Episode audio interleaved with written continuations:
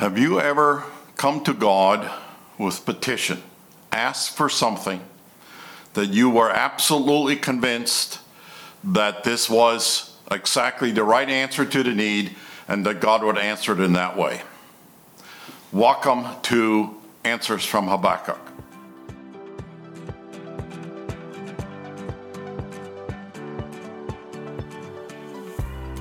We have been discussing Habakkuk's petition and we have begun to look at the answer which God provided.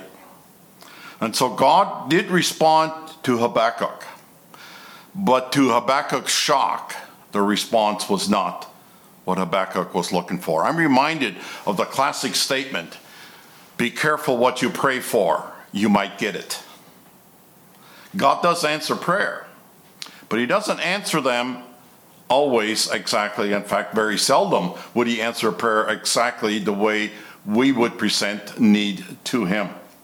So at this point, without going into, I want to yet do that with you, but without going into all of the details of exactly what God tells Habakkuk that he is going to do, there is a very important lesson that it is good for all of us to remember in our prayers unto God. We find ourselves very much like Habakkuk, concerned about things, and we are convinced that we know the right thing that God should do.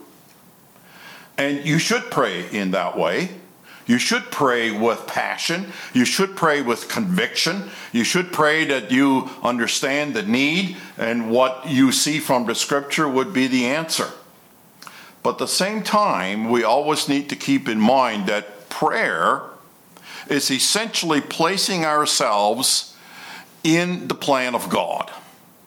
God is a sovereign God. His plan is perfect. His plan is from eternity. He is always fully aware of what is happening, and He has a plan for that.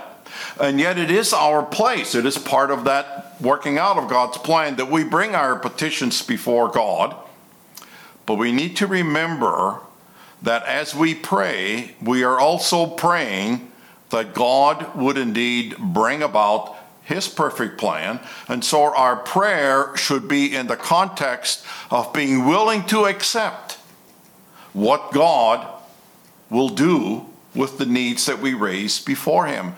Because ultimately, his answer is going to be better than the one we may have thought he should do.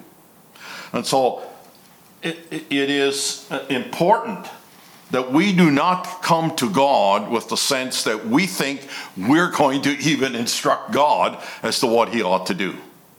We come to God with passion, with concern, with specifics about our prayer, but then we say, Your will be done, Lord, and I'm ready to receive your will, even though it might even be painful as it was for Habakkuk to receive the answer that he gave.